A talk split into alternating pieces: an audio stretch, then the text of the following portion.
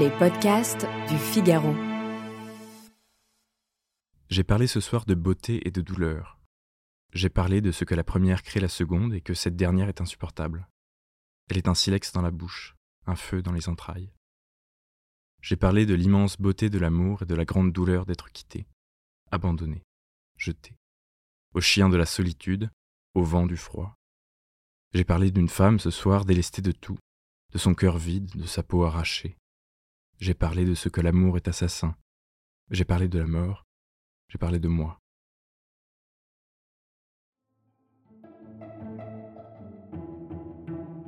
Bonjour et bienvenue dans le podcast Le Moment des livres. Vous venez d'écouter un extrait d'une nuit particulière de Grégoire Delacour publié chez Grasset. Aimer. Que signifie ce verbe? A-t-on besoin de le connaître pour savoir qu'on le vit? À quoi le reconnaît-on quand il vient et quand il part? Je m'appelle Alice Develay et aujourd'hui je suis avec l'auteur de ce roman. Bonjour Grégoire Delacour. Bonjour Alice. Vous avez publié Une nuit particulière. Dans ce roman, Aurore vient d'être quittée par Olivier, son mari, après 30 années d'une belle histoire d'amour. Elle a 55 ans et vit une souffrance que seule la nuit, dans son silence et ses confidences, peut accueillir. Un soir donc, à Paris, elle se confie à un inconnu, Siméon, avant que lui aussi ne se mette à lui parler. Ces deux inconnus vont alors se comprendre et se rapprocher le temps d'une nuit. Alors première question, Grégoire Delacour, comment est né ce livre entre clair et obscur? J'ai envie de dire qu'il est né la nuit, dans mes insomnies d'écrivain, où je rêvais depuis très longtemps d'une histoire de couple mais pas une histoire de couple naissant, une histoire de couple finissant. Et ça m'intéressait de me poser la question où va l'amour quand l'autre s'en va? Et voilà donc euh, Aurore que vous évoquez, qui vit depuis 30 ans une passion, et j'insiste hein, sur l'idée de la passion. C'est pas un amour euh, calme qui, commence par du désir, de, la passion, et puis euh, très vite de la tendresse, de l'amitié, puis Netflix. Non, non, c'est une passion absolue que, qu'elle vit avec son mari. Et ce soir-là, il la quitte et elle est désossée, décharnée, elle est vidée de tout. Et elle se dit, mon Dieu, à quoi ça a servi ces 30 ans d'amour? Où ça va? Qu'est-ce que je vaux encore? Qui, qui, suis-je? Et elle va aborder un homme qui la trouble euh, sur un trottoir du 13e arrondissement et elle va lui demander de l'emmener. Et Aurore et Siméon donc ne se connaissent pas. Est-ce que c'est paradoxalement plus facile de se confier à un inconnu qu'à un ami? Ah bah, La réponse est Aurore qui vous la donne dans le livre quand elle dit euh, on n'a pas besoin de connaître l'autre pour l'aimer. Pour le désaimer, oui. Et je crois qu'il y a quelque chose d'extraordinaire à, la page blanche, à l'inconnu, parce qu'il y a tous les possibles. Il n'y a pas de passé, il n'y a pas de futur, il y a le présent parfait.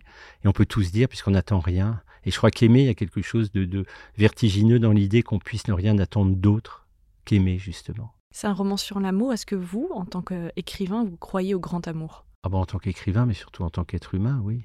Ah oui.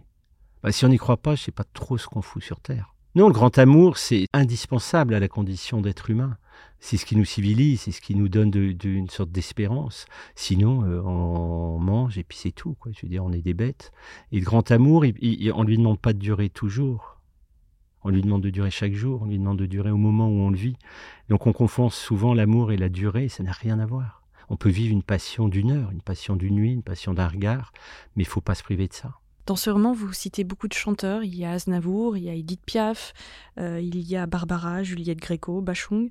Est-ce que vous avez écrit ce livre en musique Est-ce qu'elle vous inspire en général?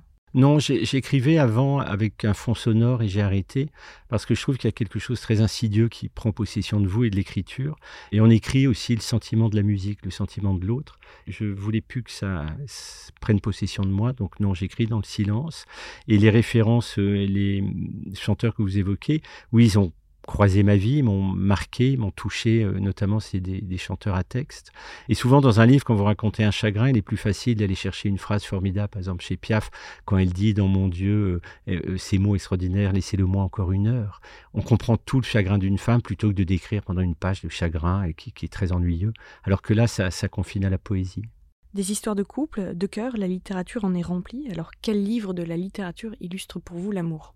Oh là là, je dirais que Edith Wharton est un grand, grand écrivain de l'amour, notamment avec Ethan Fromm, qui est un petit livre extraordinaire sur justement un amour fou impossible. J'ai adoré, c'est un livre euh, très très important pour moi. Quel livre vous a fait aimer lire? C'est Pagnol, la trilogie marseillaise, qui m'a vraiment fait aimer lire parce que je l'ai lu, j'étais fort jeune en pension.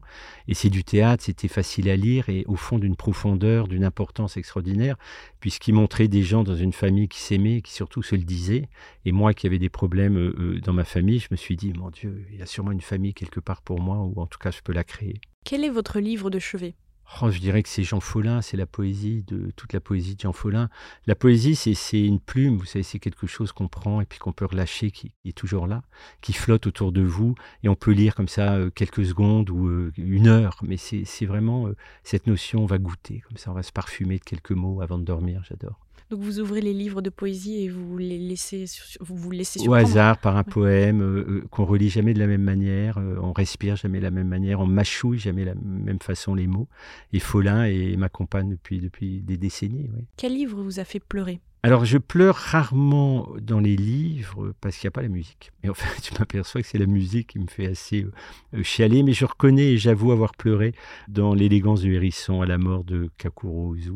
Et là, j'avoue que j'ai craqué. Quoi. De Muriel Barbery, donc. Oui. Quel livre vous a fait rire? Alors rire, là aussi c'est difficile, mais j'ai beaucoup souri, beaucoup, euh, me suis beaucoup amusé avec les Woodhouse, toute la série des Jeeves, euh, qui, est assez formidable, avec un cet humour euh, décapant, drôle. oui, ça c'est très très bien. Quel livre vous a mis en colère? Aucun livre provoque la colère chez moi, ou de l'admiration, ou au pire du chagrin, de la douleur, etc., mais pas de colère. Une colère, mais positive, c'est quand je lis Selby, Selby Junior, euh, notamment L'Astexide to Brooklyn et Le Démon, qui sont des livres qui m'ont euh, bousculé, qui m'ont frappé, hein, qui sont des livres d'une d'une audace, d'une modernité, d'une incroyable vivacité où il se permet tout.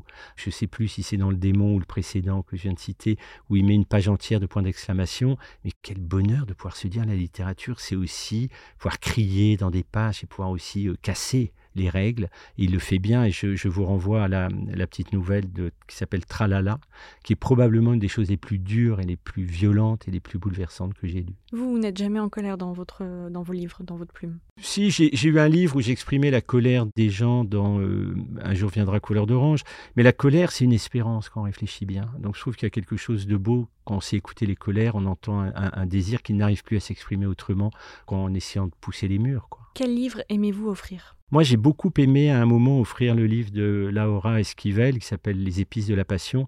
Alors, la traduction est très très vilaine puisque euh, c'est un livre mexicain dont le titre signifie littéralement comme l'eau avec le chocolat, puisqu'on donne euh, de, l'eau euh, froide après un chocolat bouillant. Et ça raconte une histoire extraordinaire au Mexique pendant la Révolution, où il y a deux, deux sœurs dans une famille, et la dernière tombe prodigieusement amoureuse d'un homme, mais malheureusement c'est la dernière et elle doit rester pour s'occuper de ses parents jusqu'à leur mort.